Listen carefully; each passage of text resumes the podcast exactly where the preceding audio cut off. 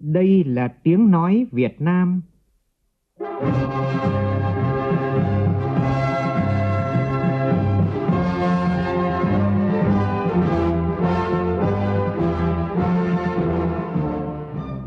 là tiếng nói Việt Nam, phát thanh từ Hà Nội, thủ đô nước Cộng hòa xã hội chủ nghĩa Việt Nam.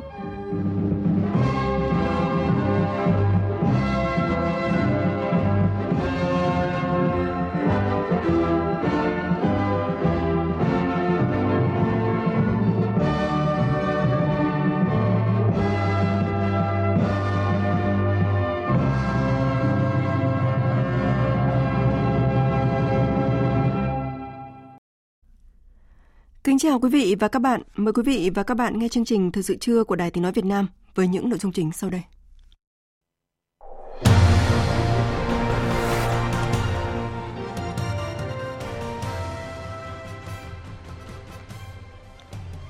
Hội nghị lần thứ 8 Ban chấp hành Trung Đảng khóa 13 bế mạc sau 7 ngày làm việc khẩn trương, nghiêm túc và trách nhiệm. Dự báo hoạt động xuất khẩu trong quý cuối cùng của năm sẽ khởi sắc Ba người thiệt mạng do mưa lũ ở các tỉnh miền núi phía Bắc, tuyến đường sắt Hà Nội Lào Cai vẫn chưa thể thông tuyến sau sạt lở. Trong phần tin thế giới, nhiều quốc gia khu vực cảnh báo về hậu quả thảm khốc của sự leo thang xung đột tại Gaza, trong khi Mỹ và một số nước phương Tây bày tỏ sự ủng hộ đối với quyền tự vệ của Israel. Indonesia khẳng định sẽ minh bạch trong giải quyết lo ngại khói mù xuyên biên giới của các nước láng giềng ASEAN.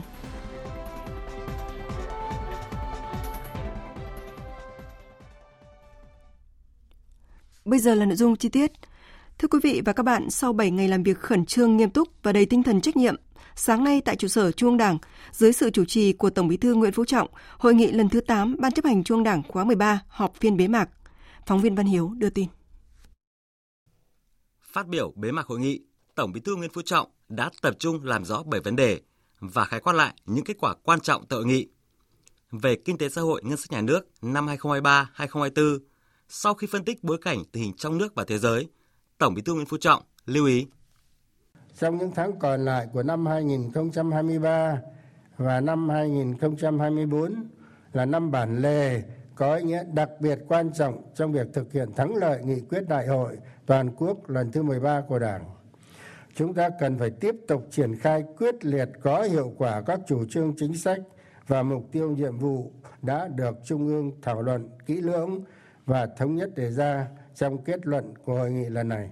Tập trung ưu tiên thúc đẩy nâng cao chất lượng tăng trưởng, tạo việc làm, tăng thu nhập cho người lao động, trên cơ sở giữ vững ổn định về kinh tế vĩ mô, bảo đảm các cân đối lớn của nền kinh tế, bảo đảm an sinh xã hội, tiếp tục theo dõi sát tình hình quốc tế và trong nước để kịp thời có những quyết sách phù hợp, hiệu quả phấn đấu đạt mức cao nhất các mục tiêu chỉ tiêu chủ yếu của năm 2023 và cả nhiệm kỳ khóa 13 lần này của chúng ta.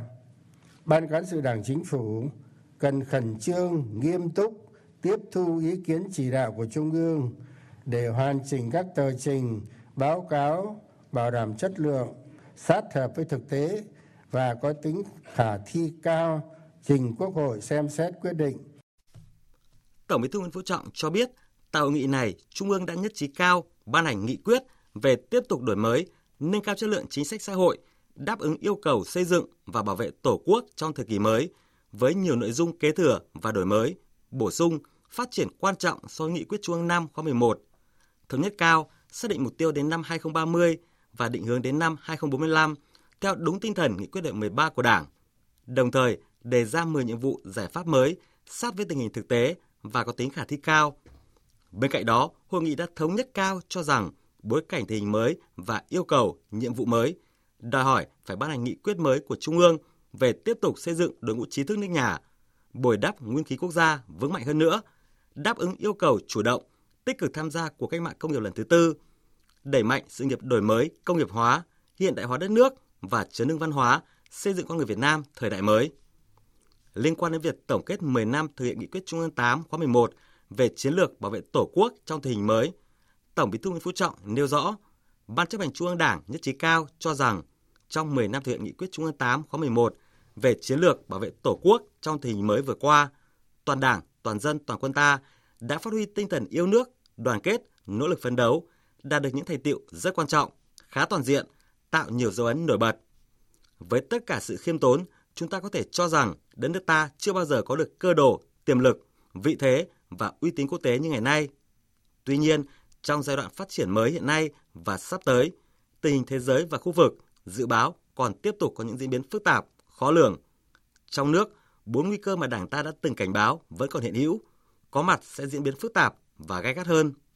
Do đó, Tổng Bí thư Nguyễn Phú Trọng yêu cầu bối cảnh tình hình mới đòi hỏi chúng ta phải ban hành và tổ chức thực hiện thật tốt nghị quyết mới của Trung ương về nhiệm vụ chiến lược đặc biệt quan trọng này.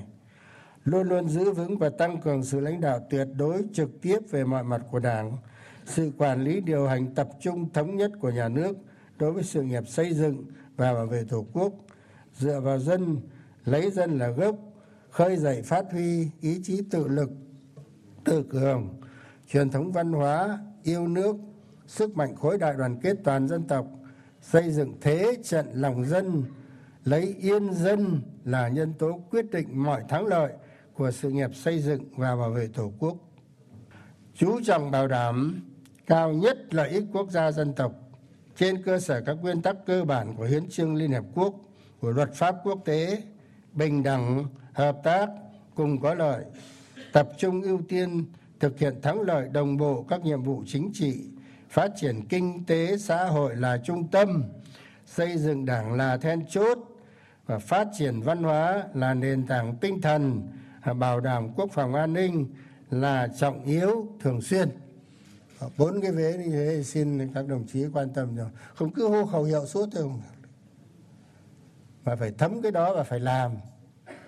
Phải có chủ trương, phải có chính sách, phải có đào tạo bồi dưỡng cán bộ phải tổ chức thực hiện. Chứ cứ hô khẩu hiệu mãi thôi. Và cái này các đồng chí ở mỗi một ngành thì mình phải là chủ động. Mình phải là lực lượng nòng cốt chủ yếu đề xuất để xin trung ương có nghị quyết, có chỉ đạo.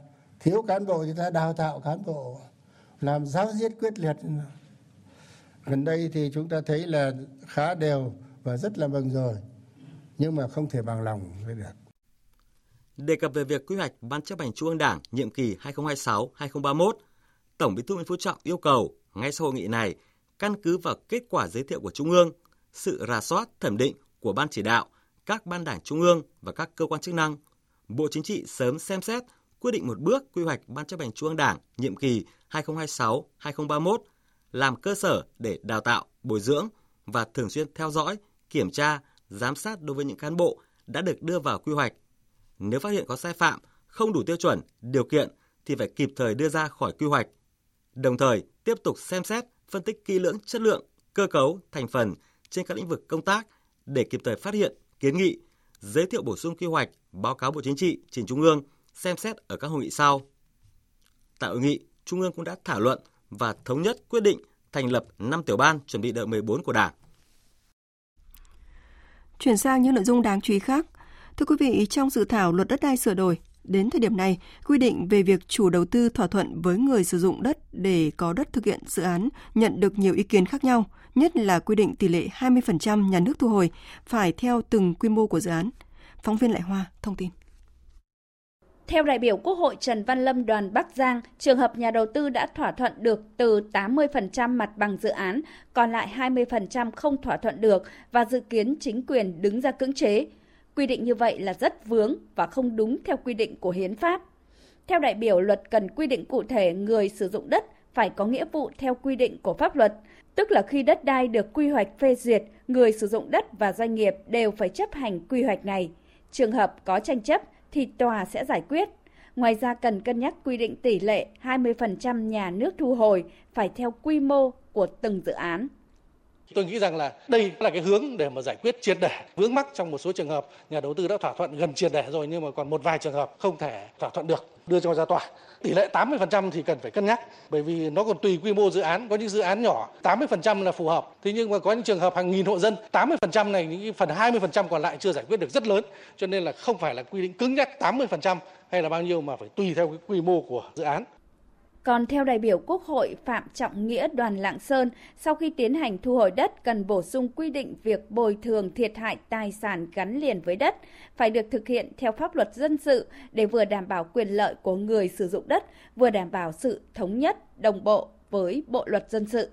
Trên thực tế, khi nhà nước thu hồi đất thì đối với tài sản trên đất như nhà cửa, cây cối hoa màu là tài sản thuộc sở hữu của người sử dụng đất thì việc bồi thường đối với những tài sản này phải thực hiện cơ chế thỏa thuận dân sự chứ không thể áp dụng phương pháp hành chính như đối với đất. Do đó, đề nghị bổ sung quy định làm rõ việc bồi thường thiệt hại tài sản gắn liền với đất phải được thực hiện theo pháp luật dân sự để vừa bảo đảm quyền lợi của người sử dụng đất, vừa bảo đảm sự thống nhất, đồng bộ với Bộ luật dân sự. Liên quan đến nội dung này, Bộ trưởng Bộ Tài nguyên và Môi trường Đặng Quốc Khánh cho biết. Đây là một cái nội dung mà các địa phương, nhiều doanh nghiệp cũng đề xuất. Cái này thì theo luật thì khi chúng ta đã từ thỏa thuận thì có nghĩa đây là dân sự. Còn cái đuôi sau nhà nước thu hồi thì lại là hành chính. Như vậy rằng là một cái việc mà chúng ta có làm được cái việc mà đầu thì dân sự mà đuôi thì lại hành chính. Cái này là chúng phải đảm bảo cái quy định của pháp luật. Bộ Giao thông Vận tải vừa có văn bản yêu cầu Ban Quản lý Dự án Mỹ Thuận, chủ đầu tư, nhà thầu và các đơn vị có liên quan tập trung thi công đảm bảo đưa dự án cao tốc Mỹ Thuận Cần Thơ giai đoạn 1 vào khai thác theo đúng kế hoạch. Đến nay, tiến độ thi công dự án đạt khoảng 72% giá trị hợp đồng. Riêng các đoạn tuyến phải xử lý nền đất yếu, chiều dài đủ điều kiện dỡ tải đạt hơn 19 trong tổng số 20 km, còn lại 700 m dự kiến dỡ tải trước ngày 20 tháng 10 này. Dự án cao tốc Mỹ Thuận Cần Thơ có chiều dài gần 23 km, tổng mức đầu tư hơn 4.800 tỷ đồng, do Ban Quản lý Dự án Mỹ Thuận là chủ đầu tư. Giai đoạn 1, dự án đầu tư với quy mô 4 làn xe, vận tốc 80 km mỗi giờ. Dự án sẽ hoàn thành và đưa vào khai thác vào cuối năm 2023 này.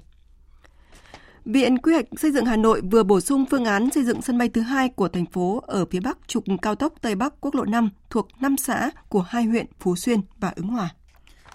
Cụ thể, vị trí đề xuất xây sân bay thứ hai nằm ở phía bắc của trục cao tốc Tây Bắc quốc lộ 5 thuộc các xã Tân Dân, Chuyên Mỹ, huyện Phú Xuyên và Đồng Tân, Minh Đức, Trung Tú, huyện Ứng Hòa. Khu vực dự kiến xây dựng sân bay thứ hai có diện tích chiếm khoảng 1.700 ha. Phương án 1 trước đó đề xuất địa điểm tại xã Tân Ước, Thanh Vân, Thanh Oai và xã Tiền Phong, Tân Minh, Thường Tín với diện tích khoảng 1.300 ha. Quy hoạch tổng thể hệ thống cảng hàng không toàn quốc với 30 cảng đến năm 2030 và hình thành 33 cảng đến năm 2050, công bố hồi tháng 7.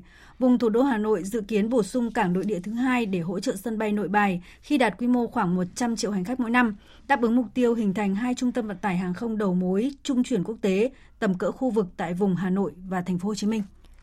Đại diện Cục xuất nhập khẩu Bộ Công Thương cho biết với các biện pháp tích cực và đồng bộ nhằm tháo gỡ khó khăn để hỗ trợ sản xuất trong nước, xúc tiến thương mại, mở rộng thị trường trong nước và xuất khẩu được triển khai mạnh mẽ, nên hoạt động xuất khẩu từ tháng 5 đến tháng 8 liên tục duy trì tăng trưởng. Tính chung 9 tháng qua, kim ngạch xuất khẩu hàng hóa ước đạt 259 tỷ đô la Mỹ, giảm 8,2% so với cùng kỳ năm trước. Trong 9 tháng có 31 mặt hàng đạt kim ngạch xuất khẩu trên 1 tỷ đô la, chiếm 92,2% tổng kim ngạch xuất khẩu. Có 6 mặt hàng xuất khẩu trên 10 tỷ đô la, chiếm hơn 62%. Dự báo hoạt động xuất khẩu trong quý cuối cùng của năm sẽ tiếp tục khởi sắc bởi lạm phát có xu hướng hạ nhiệt tại các nền kinh tế lớn như là Hoa Kỳ, châu Âu tồn kho tại các nước đang giảm dần, cùng với đó nhu cầu tiêu thụ hàng hóa cũng tăng cao vào dịp lễ hội cuối năm. Hơn nữa, Việt Nam cũng được hưởng lợi từ việc các tập đoàn đa quốc gia chuyển dịch sản xuất từ Trung Quốc sang Việt Nam. Ngoài ra, việc Trung Quốc có động thái hạ lãi suất nhằm vực dậy nền kinh tế cũng mở ra hy vọng nhu cầu tiêu dùng và sản xuất sẽ cải thiện tích cực trong thời gian tới. Nhằm thúc đẩy kinh doanh, tạo điều kiện thuận lợi cho người dân giao thương mua bán, thành phố Hà Nội vừa có chỉ đạo các địa phương, sở ngành liên quan tập trung đầu tư xây dựng, cải tạo chợ trên địa bàn thành phố. Phóng viên Huy Nam thông tin. Ủy ban nhân dân thành phố Hà Nội yêu cầu Ủy ban nhân dân các quận, huyện, thị xã tập trung đầu tư xây dựng mới, cải tạo, nâng cấp các chợ, đảm bảo quy định về phân cấp quản lý, chịu trách nhiệm trước thành phố về tiến độ thực hiện các dự án đầu tư. Cải tạo chợ đã được cấp thẩm quyền phê duyệt, khẩn trương giả soát, hoàn thiện các thủ tục, điều kiện lập danh mục đầu tư xây mới, cải tạo các chợ trên địa bàn để xây dựng kế hoạch triển khai năm 2024 đối với các dự án xây dựng chợ chậm triển khai cần có giải pháp căn cơ để đẩy nhanh tiến độ. Ủy ban nhân dân thành phố Hà Nội cũng giao các sở ngành liên quan tập trung thực hiện tốt việc đầu tư xây dựng, cải tạo chợ, kịp thời tổng hợp báo cáo tiến độ thực hiện những khó khăn, vướng mắc, đề xuất, kiến nghị. Ông Nguyễn Mạnh Quyền, Phó Chủ tịch Ủy ban nhân dân thành phố Hà Nội cho biết: Ủy ban dân các quận huyện thị xã quan tâm chỉ đạo ra soát hệ thống chợ để bổ sung vào quy hoạch vùng huyện, quy hoạch phân khu, đảm bảo mục tiêu ít nhất mỗi xã có một chợ dân sinh và quan tâm đầu tư hệ thống chợ theo quy hoạch trên địa bàn, đặc biệt đối với các huyện có điều kiện ờ, phát triển khó khăn thì cần ưu tiên từ nguồn vốn ngân sách nhà nước để triển khai đầu tư xây dựng trong khi mà chúng ta không kêu gọi được xã hội hóa đầu tư. Theo thống kê, trên địa bàn thành phố hiện có 453 chợ, trong đó có 15 chợ hạng 1, 58 chợ hạng 2, 348 chợ hạng 3. Trong tổng số 453 chợ, có 248 chợ bán kiên cố, 116 chợ lều lán tạm, chiếm khoảng 26%. Khảo sát cho thấy hầu hết các chợ trên địa bàn Hà Nội đang bị xuống cấp nghiêm trọng, không đảm bảo vệ sinh an toàn thực phẩm, vệ sinh môi trường. Trong khi đó, nhiều chợ đã cải tạo theo mô hình kết hợp trung tâm thương mại hoạt động không hiệu quả, vắng bóng người bán, người mua. Ông Lê Anh Quân, Giám đốc Sở Kế hoạch Đầu tư Hà Nội, cho biết. Là theo phân cấp ấy, thì ờ, toàn bộ là những cái chợ đầu mối vậy thì là thành phố ờ, quan tâm đầu tư. Thì còn lại là các cái chợ từ hạng 1, hạng 2, hạng 3 trở xuống là trách nhiệm của các ờ, địa phương. Thế thì theo cái kế hoạch phát triển chợ ấy, thì từ nay đến hết năm 2025 ấy, thì chúng ta sẽ là đầu tư và sửa chữa. Cái xây mới là 141 cái chợ và cái nâng cấp cải tạo là 168 và tiến độ đến nay thì đánh giá là nó cũng ờ, chậm.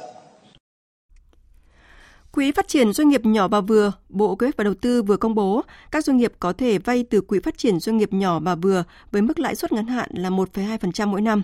Nếu vay trung hạn và dài hạn, mức lãi suất sẽ là 4,4% mỗi năm. Mức lãi suất có hiệu lực từ ngày 4 tháng 10 năm nay. Đối với các dự án, phương án sản xuất kinh doanh của doanh nghiệp nhỏ và vừa đã được ký hợp đồng cho vay gián tiếp trước khi quyết định có hiệu lực thì tiếp tục áp dụng mức lãi suất cho vay theo hợp đồng đã ký kết. Thưa quý vị, hiện nay kinh tế có tăng trưởng nhưng người tiêu dùng vẫn đang bị ảnh hưởng nặng nề về việc làm và thu nhập, đời sống của nhiều gia đình vẫn đang rất khó khăn. Điều này đã ảnh hưởng lớn đến xu hướng, thói quen mua sắm và tiêu dùng mà trước mắt là trong mùa kinh doanh cuối năm nay.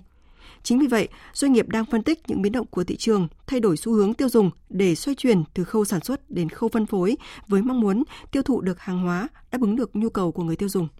Phản ánh của phóng viên Minh Hạnh, thường trú tại thành phố Hồ Chí Minh. Mùa trung thu vừa qua, người tiêu dùng chi tiêu một cách cầm chừng, mua sắm khi thật sự cần thiết và rất cân nhắc về giá cả. Tất cả cho thấy biến động trong xu hướng tiêu dùng, nhất là giai đoạn cuối năm. Bà Nguyễn Phương Nga, Giám đốc Phát triển Kinh doanh cấp cao Canta Việt Nam cho rằng, dù người tiêu dùng đang lạc quan hơn về tình hình kinh tế trong những tháng tới cho dịp Tết 2024, nhưng dấu hiệu của việc nới lỏng chi tiêu chưa thực sự rõ rệt bên Canta có một cái dự báo rằng là sẽ có một cái sự khó khăn. Người ta sẽ không có chi ảo ạt. Giống như là những mùa Tết trước là khoảng ờ, ba uh, bốn tuần trước Tết là người ta có thể đi siêu thị và người ta đẩy xe rất là lớn. Còn trong trong bối cảnh gần đây á, thì sẽ thấy là người ta sẽ chi tiêu một cách cầm chừng hơn. Mua từ từ xem là có thiếu thì tôi mua thêm. Bà Vũ Kim Hạnh, Chủ tịch Hội Doanh nghiệp hàng Việt Nam chất lượng cao nhận định, thị trường có nhiều yếu tố bất định, nhiều sự thay đổi Điều quan trọng nhất hiện nay là các doanh nghiệp phải nắm chắc những thông tin, dự báo và đồng thời lựa chọn giải pháp của mình từ ngắn hạn, trung hạn, dài hạn để có thể đáp ứng được những yêu cầu mới của người tiêu dùng. Để đối phó với lại tất cả những cái thay đổi thì sẽ phải rất chú ý tới cái chất lượng uh, xây dựng cái hệ thống dịch vụ như thế nào được người tiêu dùng chấp nhận. Cái sự thích ứng với những thay đổi quan trọng nhất hiện nay. Bối cảnh đặt cho doanh nghiệp một bài toán khó trong thời điểm hiện nay. Doanh nghiệp cần suy nghĩ tới việc cân đối danh mục sản phẩm và gia tăng kênh phân phối đem đến sự cần thiết và tiện lợi cho người mua. Ông Nguyễn Lê Quốc Tuấn, Tổng Giám đốc công ty Sông Hương Foods, chuyên về thực phẩm đặc sản chế biến cho biết, doanh nghiệp đang đẩy mạnh hơn việc bán hàng trên các nền tảng thương mại điện tử, cụ thể đẩy mạnh nhất là TikTok. Bản thân ông Tuấn bán trên kênh TikTok của mình mang lại doanh số 1 tỷ đồng một tháng nên trong phút nỗ lực vẫn phục vụ những cái chuỗi lớn trong mùa Tết vẫn phục vụ những cái món truyền thống như là dưa cà, mắm muối cho mùa Tết mở rộng một cái kênh online bán quà Tết thôi. Bây giờ là xu hướng người ta muốn mua trực tiếp món quà tặng cho nhau tập trung làm những cái sản phẩm cần thiết. Ví dụ như những cái hộp quà chỉ có giá từ 100 đến 120 ngàn. Tết năm nay sẽ là xu hướng hộp quà.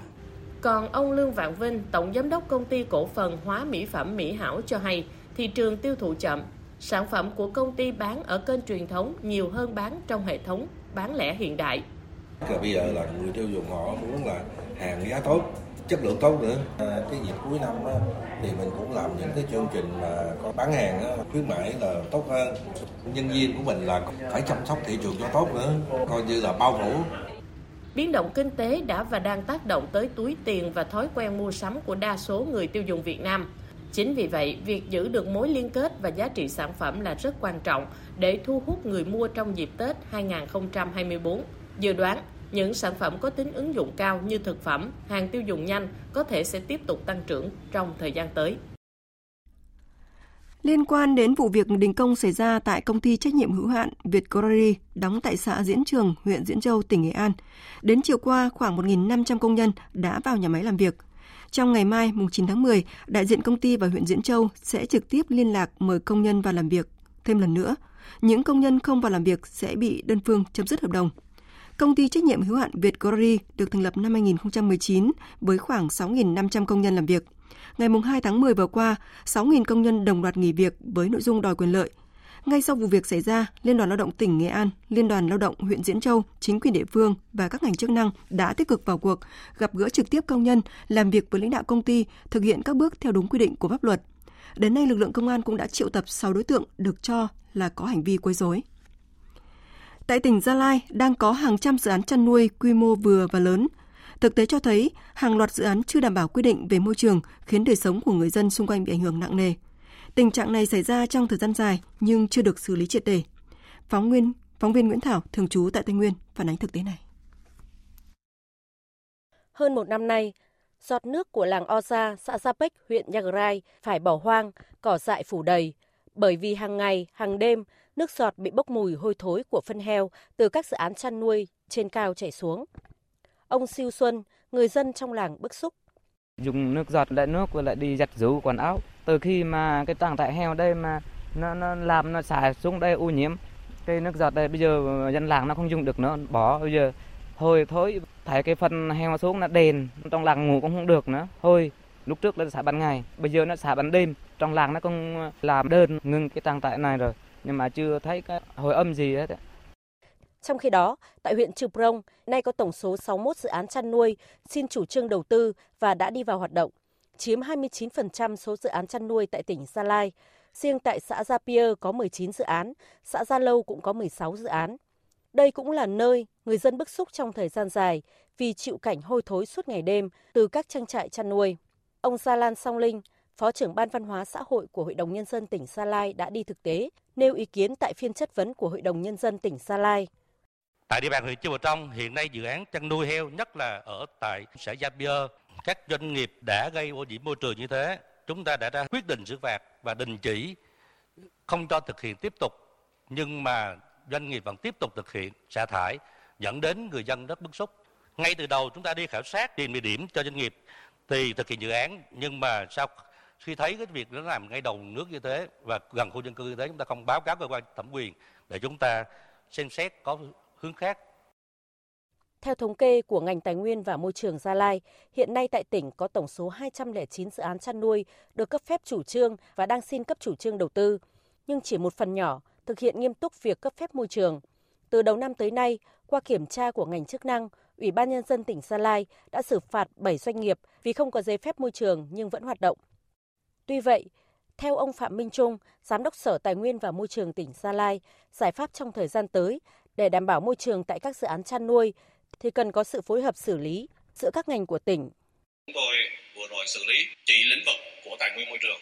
Tuy nhiên, một dự án đi vào hoạt động thì liên quan đến chủ trương đầu tư là Sở Kế hoạch Đầu tư, điều kiện chăn nuôi thú y là Sở Nông nghiệp Phát triển nông thôn. Liên quan đến địa phương, liên quan đến các cái dấu hiệu vi phạm có thể là tội phạm liên quan đến công an trong cái quy trình xử lý này cũng phải có tổng thể các sở ngành để vào cuộc kiểm tra và xử lý triệt để tránh việc xử lý rồi doanh nghiệp tiếp tục hoạt động và tiếp tục vi phạm Gần đây xảy ra tình trạng tôm hùm và hàu của người dân nuôi tại vùng biển tỉnh Khánh Hòa bất ngờ chết hàng loạt gây thiệt hại lớn.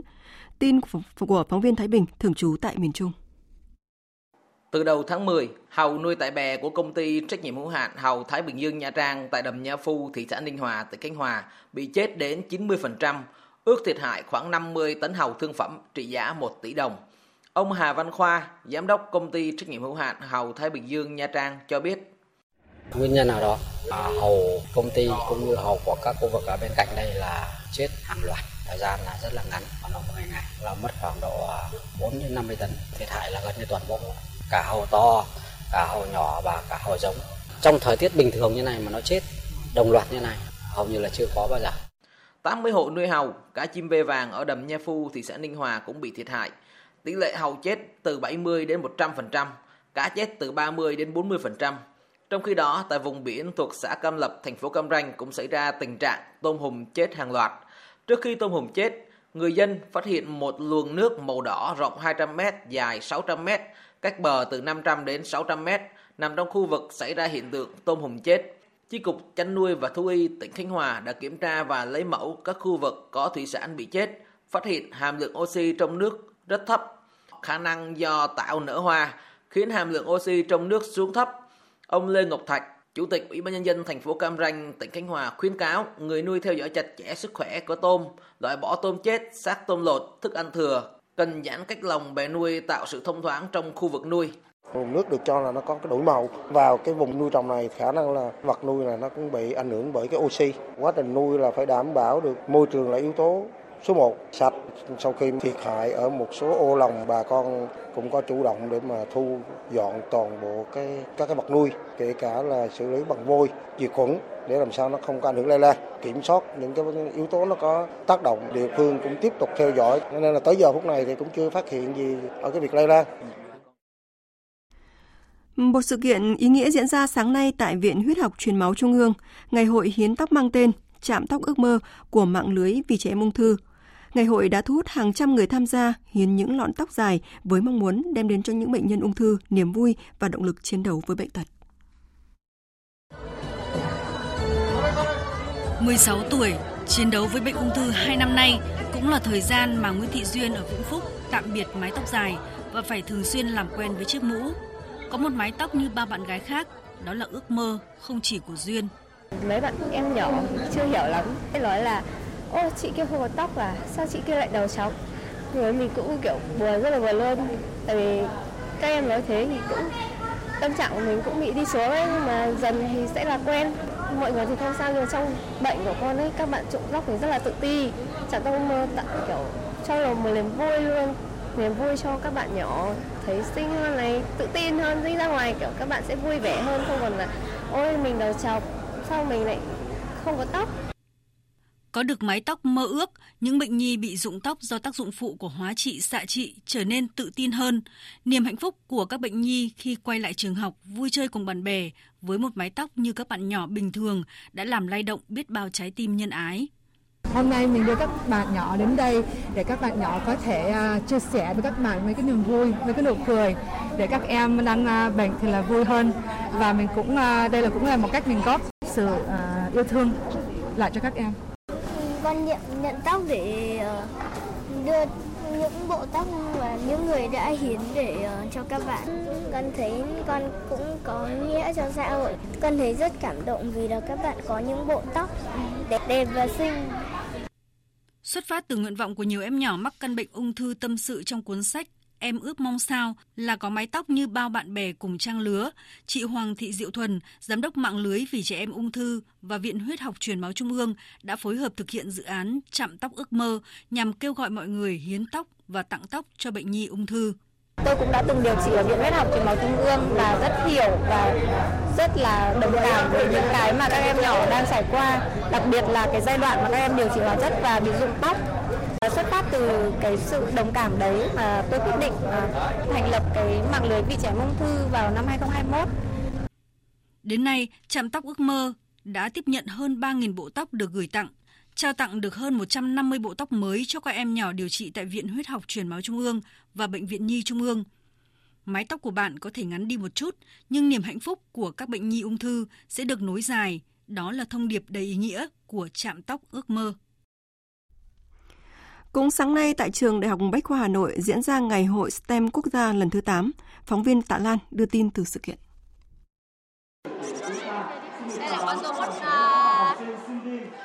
Với chủ đề Việt Nam bứt phá tầm cao, Ngày hội STEM quốc gia 2023 diễn ra với nhiều hoạt động sôi nổi.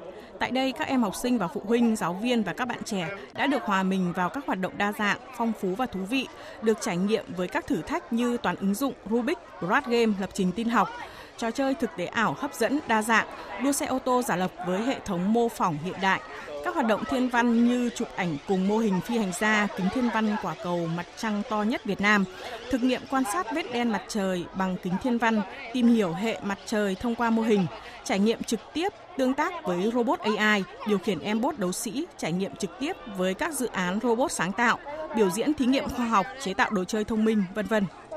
Cháu thấy các hoạt động ở đây rất là vui và bổ ích. Thì lớn lên cháu cũng muốn làm nhà khoa học.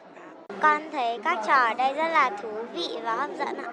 Con thấy nó vừa vui, nó vừa lý thú với cả là nó có một đặc điểm gì là cho con thích thú với cả con muốn trải nghiệm nó nhiều lần. Cháu thấy cũng vui và rất nhiều thứ bổ ích. Cháu đam mê công nghệ vì nó liên tục đổi mới, liên tục khai khai phá được những điều mới có thể giúp ích cho cuộc sống, giúp ích cho xã hội. Khi mà biết cái cái ngày hội STEAM uh, toàn quốc này này thì em rất là muốn cho con đến đây để trải nghiệm, để con có thể chơi này và tiếp xúc với lại các cái hoạt động STEM mới và tham gia các cái kia, cuộc thi ở đây ạ. Em nghĩ là các cái hoạt động này nó rất là bổ ích và giúp cho các con có thể sáng tạo hơn. Em đến đây để cho con tham gia cái chương trình bay vào vũ trụ và sau đó thì con đến đây được trải nghiệm công nghệ và để tăng cái khả năng sáng tạo hơn. Thì em thấy các cháu rất thích, rất thích công nghệ, rất thích robot.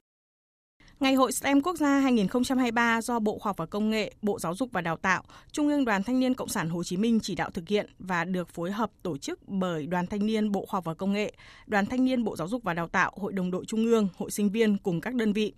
Ngày hội nhằm thúc đẩy ứng dụng khoa học và công nghệ vào cuộc sống, tăng cường giáo dục tư duy sáng tạo, chú trọng đào tạo những kiến thức, kỹ năng phù hợp với những yêu cầu của cuộc cách mạng công nghiệp 4.0, Mưa lớn những ngày qua đã gây ảnh hưởng tại các tỉnh miền núi phía Bắc. Tại Yên Bái, ba người đã thiệt mạng do sạt lở đất. Mưa lớn cũng gây sạt lở trên tuyến đường sắt Yên Lào tại địa phận xã Yên Thái, huyện Văn Yên. Ngành đường sắt đã huy động khoảng 100 công nhân cùng nhiều máy móc phương tiện để vận chuyển đá và các vận dụng khác để khắc phục điểm sạt lở này. Sạt lở đã khiến tuyến đường sắt Hà Nội Lào Cai phải tạm dừng hoạt động từ thời điểm 2 giờ 10 phút ngày 7 tháng 10. Đến thời điểm này đã có trên 20 chuyến tàu, trong đó có 4 chuyến tàu chở khách phải hủy chuyến. Tiếp theo là tin bão trên Biển Đông, cơn bão số 4. Hồi 10 giờ hôm nay, vị trí tâm bão ở vào khoảng 21,5 độ Vĩ Bắc, 114,4 độ Kinh Đông, cách Hồng Kông Trung Quốc khoảng 100 km về phía Nam. Sức gió mạnh nhất vùng gần tâm bão mạnh cấp 12, tức là từ 118 đến 133 km một giờ, giật cấp 15, di chuyển chậm theo hướng Tây Tây Bắc với tốc độ khoảng 5 km một giờ. Dự báo trong 24 giờ tới, bão di chuyển theo hướng Tây, mỗi giờ đi được khoảng 5 km và suy yếu dần. Đến 10 giờ ngày 9 tháng 10, vị trí tâm bão ở vào khoảng 21,3 độ Vĩ Bắc, 112,7 độ Kinh Đông, cách bán đảo Lôi Châu Trung Quốc khoảng 260 km về phía Đông Đông Bắc. Sức gió mạnh nhất vùng gần tâm bão mạnh cấp 10, giật cấp 13. Dự báo trong 24 đến 48 giờ tới, vùng biển phía bắc của khu vực Bắc Biển Đông có gió mạnh cấp 7 đến cấp 9, vùng gần tâm bão đi qua mạnh cấp 10 đến cấp 12, giật cấp 15, biển động dữ dội. Toàn bộ tàu thuyền hoạt động trong khu vực này đều chịu tác động của gió bão mạnh. Khu vực Bắc Biển Đông sóng biển cao từ 2 đến 4 mét, riêng vùng biển phía Bắc sóng biển cao từ 4 đến 6 mét, vùng gần tâm bão sóng biển cao từ 6 đến 8 mét. Thời sự VOV nhanh, tin cậy, hấp dẫn. Mở đầu phần tin thế giới là những diễn biến mới nhất về cuộc xung đột tại Gaza. Theo phóng viên Đài tiếng nói Việt Nam thường trú tại Ai Cập, sáng nay máy bay chiến đấu của quân đội Israel tiếp tục tiến hành thêm nhiều cuộc không kích dữ dội vào giải Gaza. Mục tiêu oanh tạc chủ yếu tập trung vào các thị trấn khu vực phía Bắc Gaza. Trong khi đó, các cuộc giao tranh bên trong lãnh thổ Israel vẫn tiếp tục nổ ra, cho thấy quân đội Israel chưa giành lại quyền kiểm soát đầy đủ các khu vực bị phong trào Hồi giáo Hamas đánh chiếm từ sáng qua. Các cuộc tấn công của Hamas vào lãnh thổ Israel và các vụ trả đũa của quân đội Israel đã khiến tình hình bạo lực leo thang nghiêm trọng. Hơn 400 người của cả hai bên đã thiệt mạng. Hội đồng Bảo an Liên Hợp Quốc dự kiến sẽ họp khẩn vào hôm nay sau những diễn biến bạo lực nghiêm trọng vừa xảy ra tại khu vực Gaza. Dư luận quốc tế chấn động sau khi phong trào Hamas mở cuộc tấn công bất ngờ nhằm vào khu vực miền Trung và miền Nam của Israel. Ngay sau các vụ tấn công của Hamas, Israel cũng thực hiện hàng loạt vụ tấn công nhằm vào giải Gaza. Hơn 400 người cả Israel và Palestine thiệt mạng và gần 1.000 người khác bị thương. Cả Israel và phong trào Hamas đều cho biết sẽ không dừng bạo lực để đối phó với các bên còn lại. Trong một tuyên bố, Thủ tướng Israel cho biết lực lượng Hamas sẽ phải chịu trách nhiệm về vụ tấn công và ông sẽ đáp trả một cách mạnh mẽ. Những gì vừa xảy ra là chưa có tiền lệ ở Israel. Chúng tôi sẽ làm tất cả để điều này sẽ không lặp lại. Toàn bộ chính phủ sẽ thực hiện nhiệm vụ. Chúng tôi sẽ sử dụng sức mạnh của mình để tấn công Hamas. Chúng tôi sẽ phá hủy và trả đũa những gì mà họ đã gây ra đối với nhà nước và người dân Israel.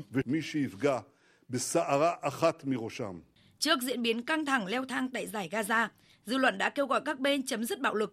Đặc phái viên Liên Hợp Quốc tại Trung Đông To Wennesland đã gọi đây là tình huống bên bờ vực nguy hiểm, kêu gọi các bên kiềm chế tối đa và bảo vệ dân thường. Trong khi đó, đại diện cao ủy Liên Hợp Quốc về nhân quyền Volker Turk thì bày tỏ bị sốc trước thông tin về các vụ tấn công tại giải Gaza và kêu gọi các bên cần ngừng ngay các hành động bạo lực để tránh có thêm đổ máu. Phát biểu trước báo giới, người phát ngôn cao ủy nhân quyền Liên Hợp Quốc Liz Trosten nhấn mạnh. UN High Commissioner for Human Rights Volker Turk. Chúng tôi kêu gọi các bên thận trọng tránh để làm tổn hại dân thường. Chúng tôi yêu cầu các bên dừng ngay các vụ bạo lực và giảm căng thẳng để tránh bạo lực leo thang. Cùng ngày, Bộ Ngoại giao Qatar ra thông báo, cùng ngày Bộ Ngoại giao Qatar ra thông báo kêu gọi các bên kiểm chế tối đa, đồng thời cho rằng cộng đồng quốc tế cần ngăn chặn Israel sử dụng diễn biến mới này làm cớ phát động chiến dịch nhằm vào dân thường Palestine tại Gaza. Trong khi đó, Bộ Ngoại giao Kuwait bày tỏ quan ngại trước những diễn biến mới tại giải Gaza và cho rằng Israel phải chịu trách nhiệm về tình trạng bạo lực tiếp diễn tại đây. Nhiều nước phương Tây đồng loạt lên tiếng lên án vụ tấn công bằng rocket từ giải Gaza, đồng thời bày tỏ đoàn kết với Israel. Trước tình hình bạo lực khiến hàng trăm người thương vong, Đại sứ quán Việt Nam tại Israel đã chủ động triển khai nhiều biện pháp bảo hộ công dân. Cho đến nay, tình hình công dân Việt Nam bao gồm cộng đồng người Việt Nam tại Israel, cán bộ đi công tác và khách du lịch vẫn an toàn. Thực hiện chỉ đạo của Bộ Ngoại giao, Đại sứ quán Việt Nam tại Israel sẽ tiếp tục theo dõi sát tình hình, giữ liên lạc thường xuyên với cộng đồng người Việt, xây dựng kế hoạch bảo hộ công dân phù hợp với diễn biến xung đột, bảo vệ an toàn cho công dân Việt Nam. Bộ Ngoại giao khuyến cáo công dân Việt Nam tạm thời không tới các khu vực xảy ra xung đột. Công dân Việt Nam ở địa bàn cần theo dõi sát tình hình, chủ động tiến hành biện pháp đảm bảo an ninh, an toàn cần thiết, tuân thủ nghiêm quy định của chính quyền địa phương, không tụ tập đông người và hạn chế đi lại, liên hệ ngay với Đại sứ quán Việt Nam tại Israel khi cần được trợ giúp. Chuyển sang các thông tin quốc tế đáng chú ý khác. Canada đã hoàn tất việc rút 41 nhà ngoại giao đang làm việc tại Ấn Độ và chuyển họ tới các nước Đông Nam Á. Động thái được triển khai ít ngày sau khi Ấn Độ yêu cầu điều chỉnh số lượng nhà ngoại giao cho cân bằng giữa hai nước. Phóng viên Đài tiếng nói Việt Nam thường trú tại Ấn Độ đưa tin. Ngoại trưởng Canada Melanie Joly cho biết Ottawa đã liên hệ với New Delhi qua đường ngoại giao về vụ việc này.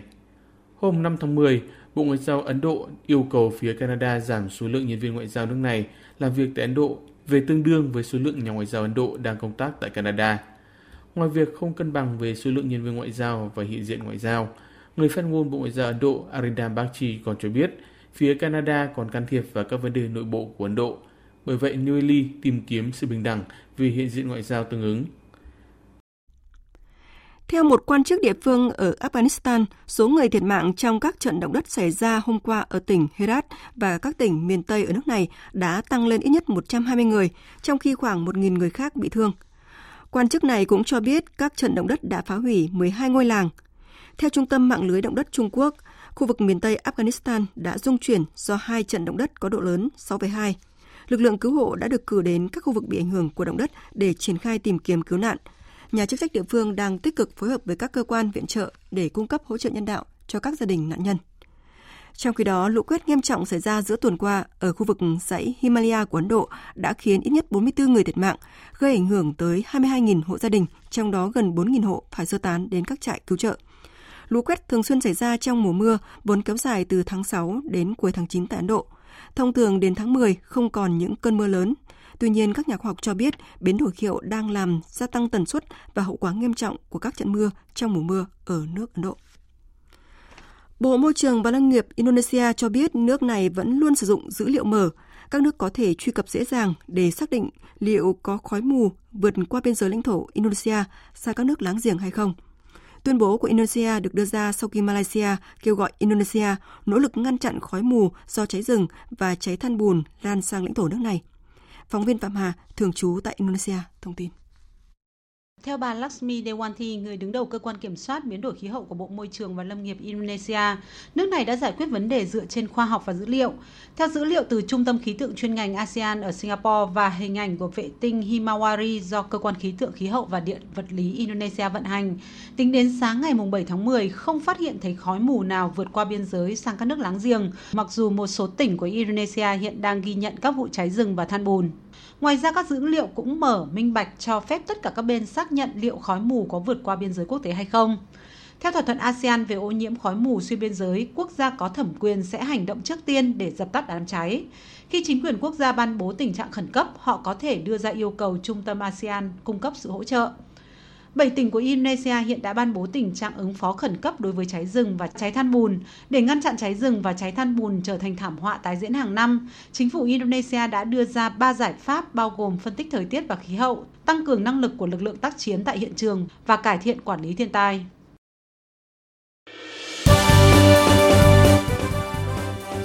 Thời sự tiếng nói Việt Nam Thông tin nhanh Bình luận sâu Tương tác đa chiều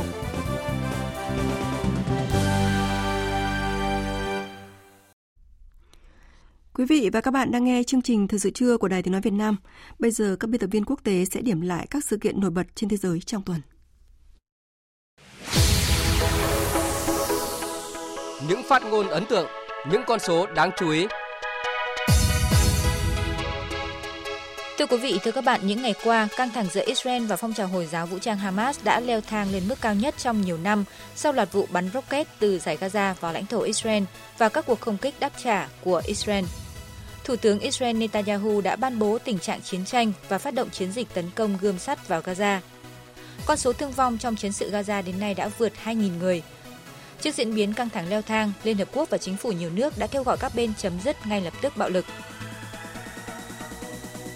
Trong khi đó, chiến trường Syria cũng đang nóng trở lại khi Thổ Nhĩ Kỳ triển khai nhiều hoạt động quân sự chống lại người quốc tại miền Bắc Syria, vốn được Mỹ hậu thuẫn. Tại thời điểm nhạy cảm, Mỹ bất ngờ bắn hạ máy bay không người lái của đồng minh Thổ Nhĩ Kỳ. Lễ tốt nghiệp của học viên một học viện quân sự Syria cũng bất ngờ bị tấn công đẫm máu, khiến hơn 100 người thiệt mạng và nhiều người khác bị thương. Syria đã tuyên bố quốc tang 3 ngày để tưởng nhớ các nạn nhân. Dư luận Thái Lan đã vô cùng bàng hoàng về vụ xả súng ngay tại một trung tâm mua sắm ở thủ đô Bangkok trong tuần, khiến hai người thiệt mạng và nhiều người khác bị thương. Đang nói nghi phạm chỉ mới 14 tuổi và đã sử dụng một khẩu súng giả cải tiến được mua bán bất hợp pháp. Vụ việc đang cho thấy những lỗ hổng trong việc quản lý súng đạn cũng như báo động vấn đề sức khỏe tâm thần của thanh thiếu niên Thái Lan, vốn là một trong những quốc gia có tỷ lệ thanh niên gặp vấn đề sức khỏe tâm thần cao nhất châu Á. Thủ tướng Thái Lan Seta Thavisin nói: đây là một sự cố đáng tiếc. Chính phủ Thái Lan rất đau buồn vì sự việc đã xảy ra. Chúng tôi tin rằng sau vụ việc, Ban Quản lý Trung tâm Sảm Paragon và chính quyền sẽ làm những gì tốt nhất có thể và chúng tôi hy vọng rằng sẽ không bao giờ lặp lại sự việc tương tự. Chính phủ đang rất coi trọng vấn đề này. Chính trường Mỹ trong tuần đã chứng kiến sóng gió chưa từng thấy khi lần đầu tiên trong lịch sử 234 năm của Quốc hội Mỹ, một chủ tịch hạ viện đã bị phế truất trong một cuộc bỏ phiếu gây sốc, được thúc đẩy bởi một nhóm tương đối nhỏ các đảng viên Cộng hòa cánh hữu. Trong một tuyên bố, ông Kevin McCarthy cho biết sẽ không tái tranh cử ngay cả khi các quy định của Quốc hội cho phép. Làm điều đúng đắn không phải lúc nào cũng dễ dàng, nhưng điều đó là cần thiết. Tôi không hối hận vì đã đứng lên lựa chọn chính phủ đó là trách nhiệm của tôi. Chính phủ được tạo ra để tìm sự thỏa hiệp. Tôi không hối tiếc về nỗ lực xây dựng liên minh và tìm giải pháp. Tôi tin rằng tôi có thể tiếp tục chiến đấu, nhưng có thể theo một cách khác. Tôi sẽ không tranh cử trước chủ tịch Hạ viện nữa. Trong khi đó, sau một thời gian từ chối bình luận về rối ren nội bộ Đảng Cộng Hòa, cựu Tổng thống Donald Trump bất ngờ cho biết ông sẵn sàng đảm nhiệm vị trí này cho đến khi tìm được người thay thế. Theo giới quan sát, việc tuyên bố sẵn sàng giữ chức Chủ tịch Hạ viện tạm thời là cách để ông Trump chứng tỏ tầm ảnh hưởng và thu hút sự chú ý trong nội bộ Đảng Cộng Hòa. Căng thẳng giữa Canada và Ấn Độ trong tuần không những không giảm nhiệt mà tiếp tục leo thang liên quan đến vụ ám sát thủ lĩnh phong trào vũ trang Khalistan của người Sikh tại Canada mà Ottawa cáo buộc có liên quan đến phía New Delhi. Trong diễn biến mới nhất, Canada đã hoàn tất việc rút 41 nhà ngoại giao đang làm việc tại Ấn Độ theo yêu cầu của New Delhi. Với các quan điểm khác biệt, hai bên dường như chưa thể có được giải pháp nào để khơi thông bế tắc, khiến một số hợp tác song phương quan trọng đang bị chệch hướng. Tổ chức Thương mại Thế giới WTO trong tuần đã hạ dự báo tăng trưởng thương mại toàn cầu năm nay trong bối cảnh thương mại hàng hóa liên tục sụt giảm từ quý 4 năm ngoái. WTO cho rằng khối lượng thương mại hàng hóa toàn cầu sẽ tăng 0,8% trong năm 2023, giảm mạnh so với mức dự báo tăng 1,7% đưa ra hồi tháng 4. Tuy nhiên, tăng trưởng trong năm 2024 được dự báo ở mức 3,3%, không thay đổi so với dự báo trước đó. Trong tuần, Hội đồng Nobel tại Viện Karolinska tại thủ đô Stockholm, Thụy Điển đã lần lượt công bố các giải Nobel quan trọng.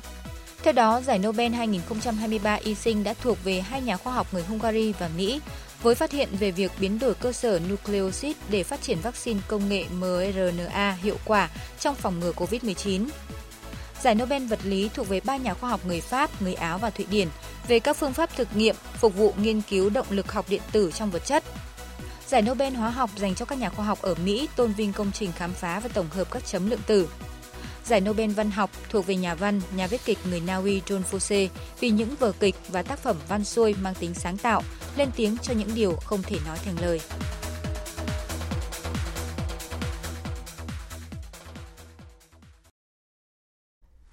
Quý vị và các bạn vừa nghe biên tập viên Đài Tiếng Nói Việt Nam điểm lại những vấn đề sự kiện quốc tế nổi bật trong tuần. Tiếp theo là nhật ký ASEAN 19.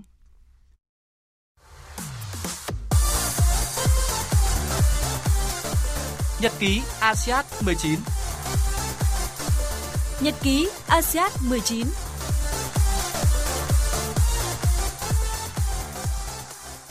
Kết thúc ngày thi đấu mùng 7 tháng 10, đoàn thể thao Việt Nam đã giành thêm được một tấm huy chương bạc ở nội dung đội ba nữ cầu mây. Trong khi đó, bộ môn karate tiếp tục đạt được một tấm huy chương đồng nhờ công của võ sĩ Đỗ Thanh Nhân. Cuối ngày, môn cờ tướng giành một huy chương đồng nội dung cá nhân nam, nâng tổng số huy chương một đoàn thể thao Việt Nam giành được tại ASEAN 19 lên 3 huy chương vàng, 5 huy chương bạc và 19 huy chương đồng. Ông Đặng Hà Việt, Cục trưởng Cục Thể dục Thể thao, Trường đoàn Thể thao Việt Nam đánh giá.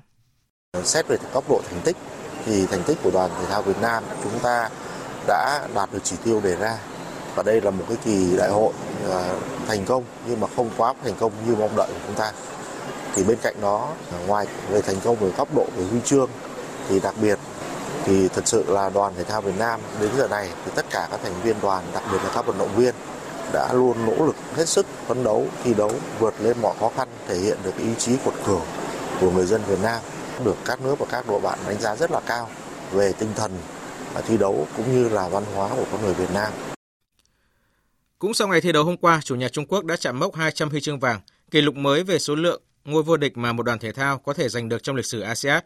Trung Quốc từng hai lần đăng cai ASEAN vào các năm 1990 và 2006 và cả hai lần họ đều giành ngôi nhất toàn đoàn với lần lượt 183 và 199 huy chương vàng.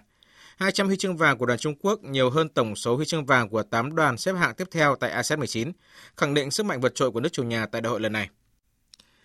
Ái vận hội Hàng Châu lần thứ 19 sẽ khép lại bằng lễ bế mạc vào tối nay với những màn biểu diễn tôn vinh văn hóa đất nước con người Trung Hoa và đặc biệt sẽ tôn vinh những người đã tạo nên thành công cho đại hội. Theo kế hoạch, lễ bế mạc ASEAN 19 sẽ tổ chức vào lúc 20 giờ theo giờ địa phương, 19 giờ theo giờ Việt Nam trên sân vận động hình hoa sen Olympic Hàng Châu. Ban tổ chức Ái vận hội cho biết sẽ đem đến những tinh hoa về văn hóa vùng đất con người Hàng Châu đến với ngày hội chia tay đại hội. Ông Sa Hiểu Lam, tổng đạo diễn của chương trình cho biết. Các vận động viên và tình nguyện viên là những người được tôn vinh trong lễ bế mạc, có thời gian 75 phút. Chúng tôi sẽ cố gắng mang đến một bữa tiệc thật sự dành tặng họ, những người đã tạo nên thành công cho đại hội, là nơi họ đã kết thêm nhiều bạn mới. Chúng tôi cũng sẽ tri ân những tình nguyện viên, lực lượng đã đóng vai trò vô cùng quan trọng trong thành công chung của đại hội, và họ xứng đáng nhận được điều đó. Tiếp tục với các tin thể thao đáng chú ý khác. Dạng sáng nay, đội tuyển Việt Nam đã lên đường sang Trung Quốc để thi đấu hai trận giao hữu quốc tế dịp FIFA Day tháng 10, lần lượt gặp Trung Quốc vào ngày 10 tháng 10 và gặp Uzbekistan vào ngày 13 tháng 10.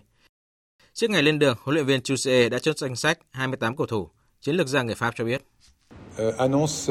Lý do tôi triệu tập đội hình đông đảo cho đội tuyển Việt Nam trong dịp này, bởi đây đang là thời điểm đặc biệt. Tất cả các câu lạc bộ đều trải qua quá trình chuẩn bị trước mùa giải. Một tới hai đội cũng thi đấu ở mặt trận ở châu Á. Chuyện khó khăn trong việc tập trung lực lượng cộng thêm có thể rủi ro chấn thương xảy ra ở các trận đấu tại AFC Champions League, AFC Cup hoặc siêu cúp quốc gia cũng là nguyên do để tôi tuyển chọn nhiều cầu thủ ở tập trung lần này. Dựa trên phong độ và thể trạng cầu thủ mà tôi đưa ra quyết định chọn lựa. Danh sách rút gọn với 28 cầu thủ cũng được lựa chọn dựa theo phong độ trong thời gian qua.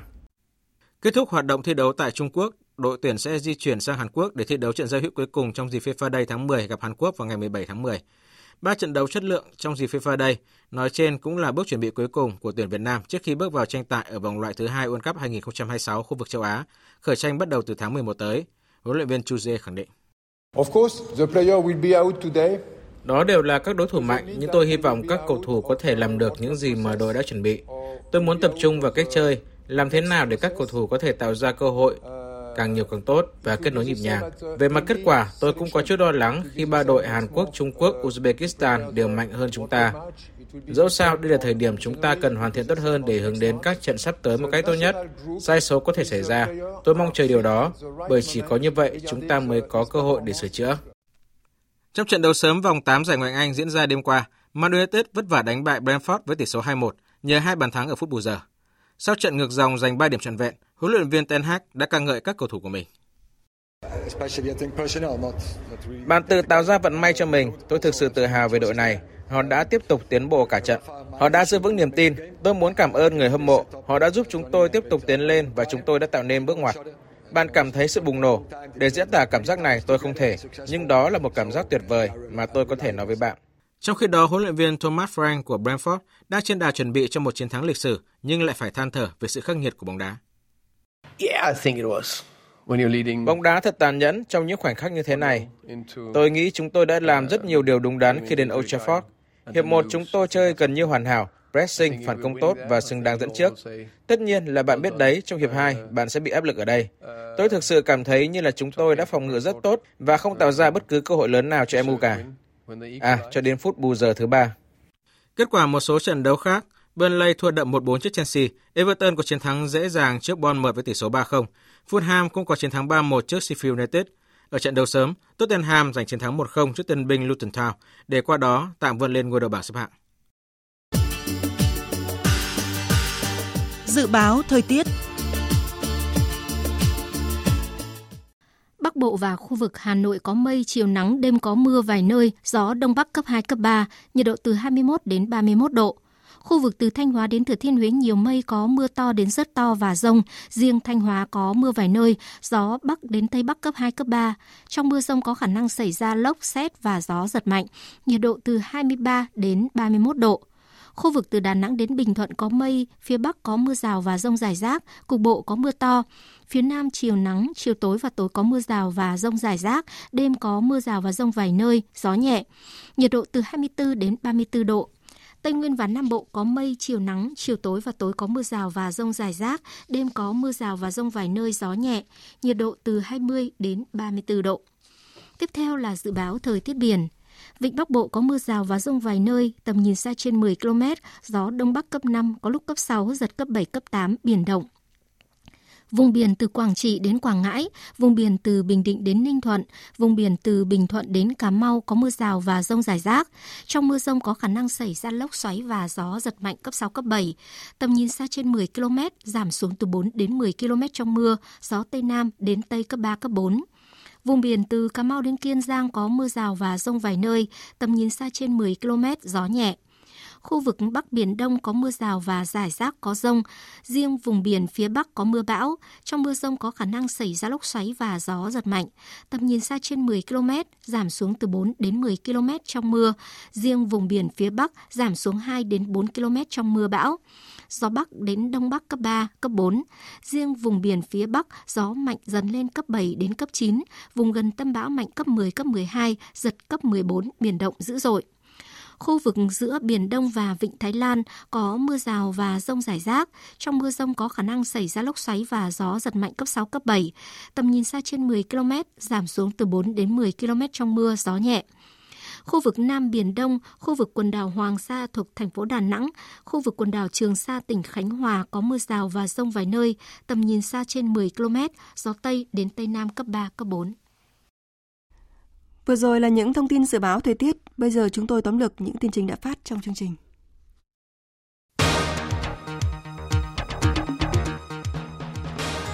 Hội nghị lần thứ 8 Ban chấp hành Trung Đảng khóa 13 đã bế mạc sau 7 ngày làm việc khẩn trương, nghiêm túc và trách nhiệm. Phát biểu bế mạc hội nghị, đề cập việc quy hoạch Ban chấp hành Trung Đảng nhiệm kỳ 2026-2031, Tổng Bí thư Nguyễn Phú Trọng yêu cầu thường xuyên theo dõi, kiểm tra, giám sát đối với những cán bộ đã được đưa vào quy hoạch. Nếu phát hiện có sai phạm, không đủ tiêu chuẩn điều kiện thì phải kịp thời đưa ra khỏi quy hoạch. Dự báo hoạt động xuất khẩu trong quý cuối cùng của năm sẽ tiếp tục khởi sắc bởi lạm phát có xu hướng hạ nhiệt tại các nền kinh tế như Hoa Kỳ, châu Âu. Tồn kho tại các nước đang giảm dần. Cùng đó, nhu cầu tiêu thụ hàng hóa cũng đang tăng cao vào dịp lễ hội cuối năm. Việt Nam cũng được hưởng lợi từ việc các tập đoàn đa quốc gia chuyển dịch sản xuất từ Trung Quốc sang Việt Nam. Lữ đoàn cảm tử Al Qassam của phong trào Hồi giáo Hamas tuyên bố đã bắn hơn 150 quả tên lửa tấn công vào thành phố Tel Aviv nằm sâu trong lãnh thổ Israel Tại giải Gaza, nguồn tin y tế Palestine cho biết các đợt không kích kéo dài liên tục của quân đội Israel và vùng đất này đã khiến ít nhất 230 người chết và hơn 1.700 người bị thương. Trong bối cảnh chiến sự đang diễn ra ác liệt giữa phong trào vũ trang Hamas từ giải Gaza và quân đội Israel, nhiều quốc gia đã cảnh báo về hậu quả thảm khốc của sự leo thang, trong khi Mỹ và một số nước phương Tây bày tỏ sự ủng hộ đối với quyền tự vệ của Israel. Bảy tỉnh ở Indonesia đã ban bố tình trạng ứng phó khẩn cấp đối với cháy rừng và than bùn Bộ Môi trường và Nông nghiệp Indonesia cho biết nước này vẫn luôn sử dụng dữ liệu mở. Các nước có thể truy cập dễ dàng để xác định liệu có khói mù vượt qua biên giới lãnh thổ Indonesia sang các nước láng giềng hay không.